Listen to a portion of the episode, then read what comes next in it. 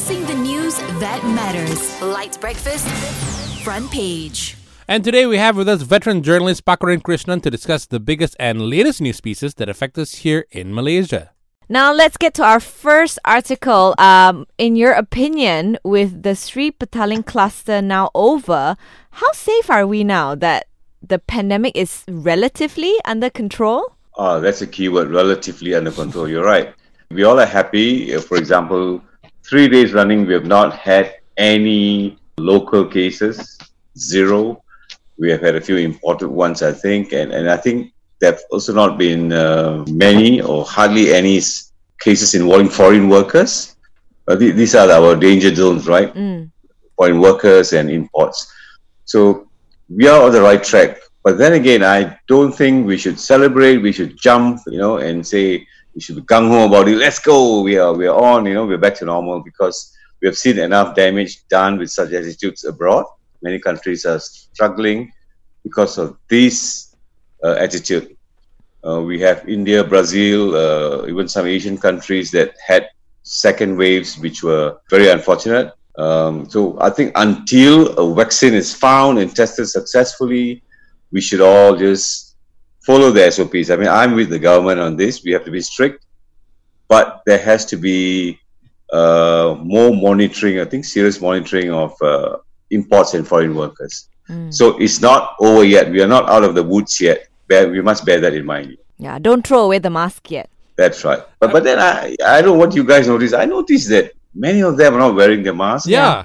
But is that okay? I mean, I'm guilty of it because when I go to certain places, I take a mask and I see 90% of them not wearing a mask. Then I, I thought I should be the you know the odd one out, so I put it in my pocket and just walk around. Uh, many of them are doing this, but I don't know whether it's right because the government itself has said it is optional. Yes. Right? You guys wear it when you're I wear it. I wear it because uh, I just want to protect myself. Correct, yeah. And I'm paranoid, so I, I would like to wear it all the time anyway. right. And Even we're keeping your- a safe distance even in the studio. One meter, man. Yeah, that's right. So I think we all should be on our guard. Yeah. All right, this next article, uh, Barisan National Secretary General Tan Sri Annuar Musa actually said that state governments under Pakatan Harapan reserve the right to not dissolve their assemblies, even though the federal government is dissolved for a snap election. Well, our understanding is that a state assembly will have to be dissolved when a new government takes over. But why is this not the case? Uh, I think it's not the case legally. Now we have our federal and state constitutions, which are, are pretty clear on this. It does not mean that there's any change in government other than by voting. We were talking of backdoor and uh, changing numbers, and you know, so this requires no change. The state constitution clearly states that I mean any election or snap election has to be called with the advice of the chief minister or the Menteri Besar to the governor or the sultans. So that is very clear. Okay. It is it is the same with federal government. I mean, the federal government had not experienced this. We are doing it for the first time. I think we'll talk about it later. But uh, we have had a few precedents on this, like the Perak government in 2008. Uh, it fell to the opposition. Then, which was Pakatan Rakyat, consisting uh, of DAP, PAS, and PKR, which won by a one-seat majority, and then you had the usual frogs jumping, and, and the government fell. You know, the huge hue and cry, but they they did not call for a re-election because the, the government that took over by default was sworn in, Mm-hmm. and uh, the uh, Mantri Prasad decided that you don't need a re-election. So uh, I think as long as you're in a comfortable position, for example, now if there's a snap election at federal level, Penang is pretty stable with a two-third majority by the ruling party. Similar in Selangor, so why should they call for a re-election? It's because the federal government wants a re-election, they've got a respective state constitution. If you remember Sarawak, Sarawak does not have simultaneous elections with the federal level. They're always different, and it's actually due next year, I think, if I'm mistaken. So it, it's that's that's a law.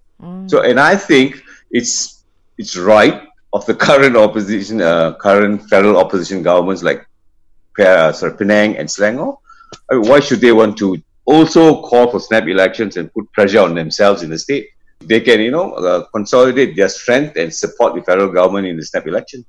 Forgetting about the state, except for the parliament seats. Yeah. All right, water woes again in the Klang Valley, 290 areas across five regions. Petaling, Klang, Gombak, Kuala Langat, and Kuala Lumpur uh, will have water disruption for four days from July 14. And uh, I'm just thinking, why does the Klang Valley constantly need upgrades to its systems, which results in water cuts, whereas states like Perak, they don't even seem to experience water cuts. Is it just a case of bad water management on our part? Okay, uh, you're right. It's happening one too many times. I don't whom to blame actually. If you go back to history, we have to blame it on the previous governments as well. Uh, that included the Barisan government when they ruled Selangor and also Pakatan when it took over 12 years ago. You see, first of all, the, the usage, one quarter of the Malaysian population that uses water happens to be in, in the Klang Valley. Mm uh, which means that's about what we have 32 million. One quarter would be like 8 million, 8.3 million. So uh, you have a water pipe network of 6,000 kilometer long in Selangor. And these were all installed probably what decades ago and, and they use asbestos. And, and so a lot of it is because of burst pipes, pipe leakages, because of the pressure of, of the usage uh, the number is increasing. Uh, they managed to replace, I think, about four and 22 kilometers or something like that in 2017. But, but there has not been any systemic plan from those days to realize that this could happen because of the uh, consumption rate and also the age of the pipes. You also had this pollution, the frequent pollution of uh, treatment plants mm. where you have illegal factories, illegal waste dumping, uh, you have uh, diesel spills, you know, all this sort of thing also happens. And there was also an element of sabotage then. There was a political sabotage, and that's what happened.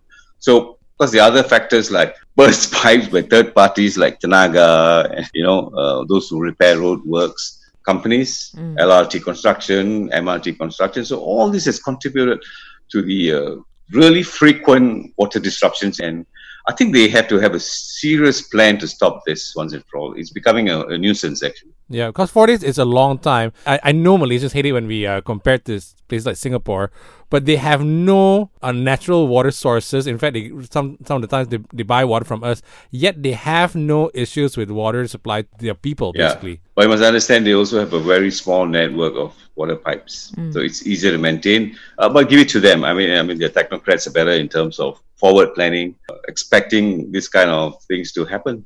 I mean, it's quite natural the, the pipes will, will not last forever. Yeah. So where where was the planning 40 years ago? Mm. No one was doing it. So they should address it. All right, let's move to our next article. Uh, Pakatan Harapan leaders had criticized uh, Prime Minister Muhyiddin's bid to remove Mohamad Ariff and his deputy Nga Ming from chairing Dewan Rakyat sittings. And they have also said that uh, removing a speaker was unprecedented as the post was normally vacated after a general election. So, constitutionally, is the appointment or nomination of Art Harun and Azalina legal? And why this sudden appointment? You say it's unprecedented. Yes, it is, but we are also in an unprecedented situation where the change of government happened. Mm. Previously, we had 13 elections, and after every election, Barisan won, and they kept on appointing uh, their nominee. But when this happened, this change was unprecedented. A government maneuvered and came in through the other way. So the Pakatan Harapan government had nominated the current speaker in 2018 uh, although he was a former judge and is said to be independent, and I must give it to him, he's a very good speaker, intelligent, smart, and very much in control of, of all uh, happenings in parliament. But he was a political nominee. He's a member of Amanah, mm. which is a coalition of Pakatan Harapan. So legally, only a parliament can change a speaker. And uh, when can they change a speaker? There's several uh, reasons why they can do it. When the House meets after a general election for the first time, and then when the Speaker ceases to be a member of the House, or when he's disqualified under some constitutional clause, or, or if the House resolves at any time to change the Speaker, or when he becomes in, incapacitated, uh, whether by death or, or other, other ways. But right now, I think the fourth clause is the one where the House is going to resolve that he has to be changed.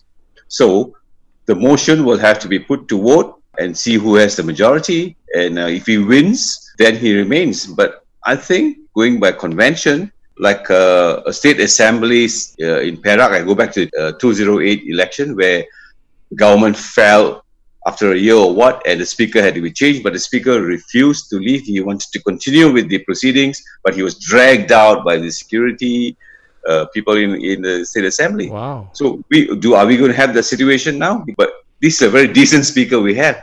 He's not going to hang on stubbornly there, knowing that people are watching. Mhm. So I'm sure he might want to give in to what the prime minister or, or the Perikatan National wants. They can't be having parliament with a speaker from the opposition taking charge. You know what I mean? Although it'd be an ideal situation for Malaysians, Yeah. having different sides. So I think it's le- legally a precedent as well. It's, it's going to be a legal precedent. Let's get to our final news article now. The Perikatan National Government, led by Prime Minister Tan Sri Muhyiddin, may call for snap polls as early as this year or 2021. Um, this is what Datuk Sri Muhammad Azmin Ali said, right? Now, in your opinion, Paki, is now a good time for the Perikatan National Government to call for a snap poll? Personally, I have some opinions, but generally the, the opinion tends to vary.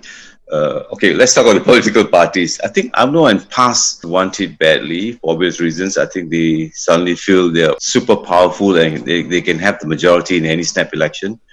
Bersatu is a bit reluctant because they are having issues internally and also against the component parties in Perikatan. Pakatan Harapan definitely does not want it because their uh, drive now is to get back our mandate.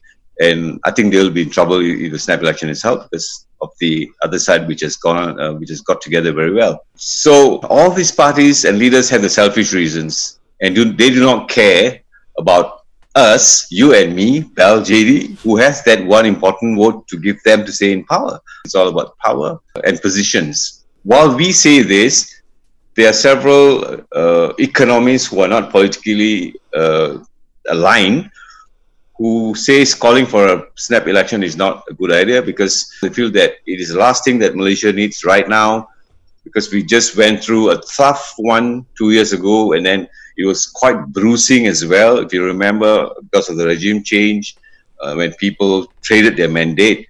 I think right now it's crucial for policymakers to remain focused on efforts to get the economy back on track. I think we know what's happening. We have a, million people have lost their jobs and more are expected to lose wages are being cut so in light of this political mess we are in calling for a snap election cannot be a viable option in my opinion. But there's some feel that there is this uncertain political situation, and although it was brought about unreasonably by the current Qatar National, let's decide once and for all who has the right to be in power.